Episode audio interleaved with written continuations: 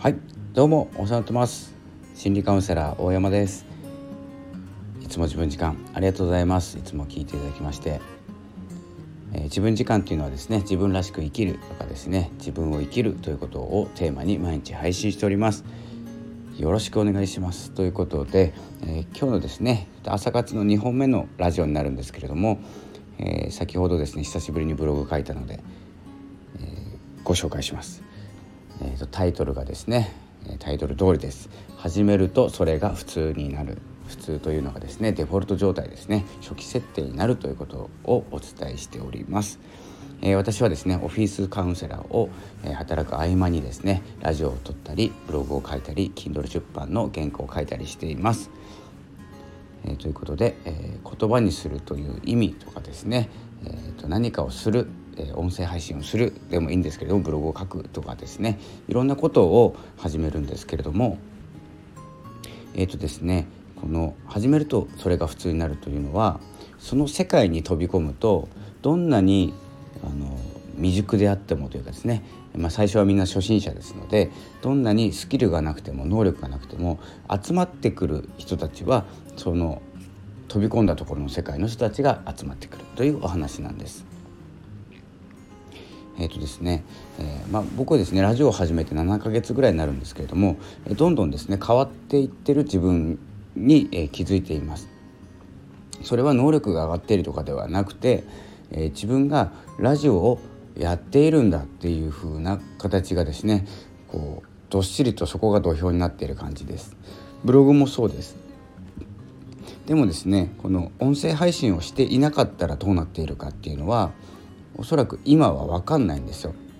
今例えば僕がですね例えばこの7ヶ月前に音声配信をしていなければどうなっていたかっていうことは分からないじゃないですか。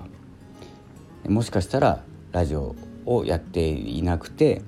ブログをずっと書いてるかもしれないですし違うことをやってその違う土俵で活動しているかもしれません。えー、というのはですねこの始める前にしかそういうことって想像できないんですよ。どうなっているんだろうですね音声配信をしたらこうなっているだろうという目標を決めてその時の感情を味わうっていうことをやるんですけど目標を立てる時に。なので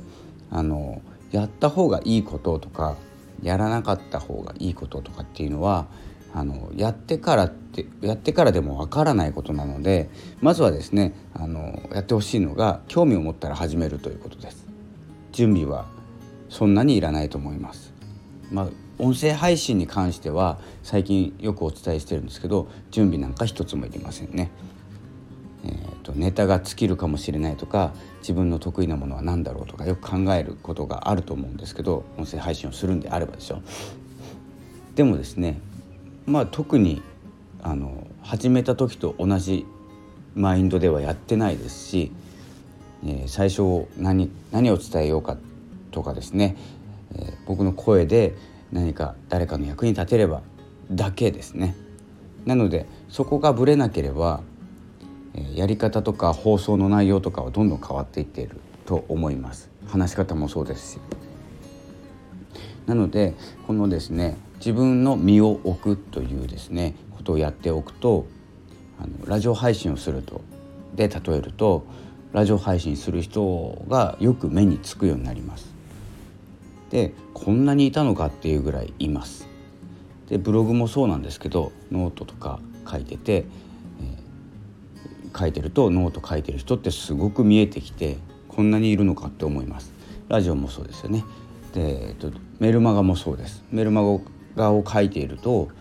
メルマガ書いてる人ってこんなにいるのかって思います。なので飛び込むとそれが初期設定になります。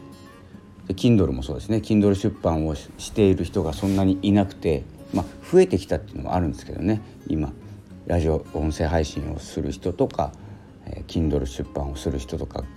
増えてきたんですけどブログはちょっと増えてるかどうか分かんないんですけどね。なので増えているから目立つっていうのもまあ少なからずあると思うんですけどただ飛び込んだから見えている景色だと思ってますもしですね、まあ、何かしたいなとかって思っているのであればその思いをすぐに形にした方がいいと思いますで、えーと、初期投資が必要なことは慎重になった方がいいんですけどほとんど今だったら無料でできますよね多分。で有料の方が加速しやすいしスタートアップしやすいしスタートアップキットっていうのもあのそれぞれあると思うので、まあ、ノートにはないですし、えーと、音声配信の方にも、まあ、それは今のところ見当たらないんですけどえっ、ー、とですね、まあ、副業とかだったらあるのかなと思います。でもですねほとんど無料でできますで無料で始めた方がいいと思いますで無料のものって結構価値がないものって見られがちなんですけどあの勉強会もそうですよね。1万円払って1時間のセミナー聞くのと無料で1時間セミナー行くのとどっち真剣に聞くかって言ったらお金を払った方が、えーと、聞くんですよ。絶対に。元取ろうとしますみんな。なので本来であれば最初スタートアップにお金をかけた方がいいんですけど、えーと確実性がないものにはお金を出したくないっていうのが心理であると思いますのでまずは無料で始めるということが大事かなと思ってます。そしてそこにデフォルトを持っていく初期設定を持っていくことでどんどんそれ関係の仲間が集まってきます。するとまあ当たり前に加速します。仲間が増えると。なので今日ですねあのお伝えしたいことなんですけどさっきブログで書いたんですけど、まあ、違うこといろいろ書いてたんですけどこのやってみてから自分が無理だったとかですね判断することもできますしこれが自分の道だったんだっていうことも気づけると思います。で準備段階ではそれが気づけないんです無理なのか自分の道なのかそうじゃないのかっていうのは準備段階では絶対に見えないんですなので、うんと、何が何をしなきゃいけないかというとまずは準備そこそこにして始めるということですね。で私もカウンセラーやってて心理カウンセラーってそんなに普段見ないんですけど普段一回も見なかった気がするんですけど、まあ、目立ってる人もいましたけどね。えー、とですね。まあやってみると周りカウンセラーだらけに一旦なりました。でいろんなカウンセラーさんがいるんだなっていう勉強にもなりましたし仲良くさせていただいている方もいらっしゃいます。でですねまあ Kindle 出版にしたりですねえっ、とカウンセラーにしても音声配信にしてもですね飛び込んでみるとそれ関係の人だったりそれ関係の情報が集まってくるようになりますのでもしやりたいことがあったら今学んで始める前に学んで一生懸命情報を集めるよりも1ヶ月でいいからやってみた方が早いと思います。なので音声配信ももう1ヶ月続けるだけでスタンド FM っていう名前がですねどんどん目に入るようになりますし、えー、Twitter とか Facebook とかやっててもですねこの人もやってたのかこの人もやってたのかっていう風な感じで結構多いです。まあ、目指しているところがあれば、えー、まあ、完璧に準備は完璧にしたいとか、えー、こけないように準備したいっていう気持ちもあると思いますけれども一歩踏み入れることの方が早いです。ということで、えー、どんどん始めてみましょう。で私もですね今あのメルマガの方でコンサルの方をやってるんですけど えっとまあマーケティングですね、まあ、要はコンサルって言っても、えーと、ノートの、まあ、フォロワーさんの増やし方とか、えー、ツイッターの、えー、運用の仕方、えー、スタンド FM の運用の仕方など、えーと、限らせて限限られたもので、えー、やってますので、えーと、SNS マーケティングとかあのウェブマーケティングっていう広い範囲ではやってません。なぜならですね、まあ、ワードプレスとかメールの方でもちょっとあの苦手な部分が見えてきて今は手を出さないようにしております。ということです。なのでメルマガとかですね読んでいただければと思います。音声に音声配信を始めたい方に向けてとかを書くようにしてます。まだですね1月に始めたばっかりなのでどんなこと書こうかなとか結構軸がブレブレになるのでいろいろ変なこと変なことは書かないんですけど、えー、クローズした内容クローズドの内容を書いております。で、えーと、このこれもブログで書いた内容なのでブログの方にもですね一応案内は用意させていただいております。これは宣伝です。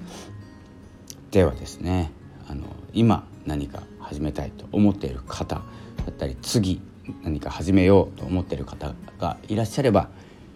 今日やりましょうということで。今日スタートアップできればと思います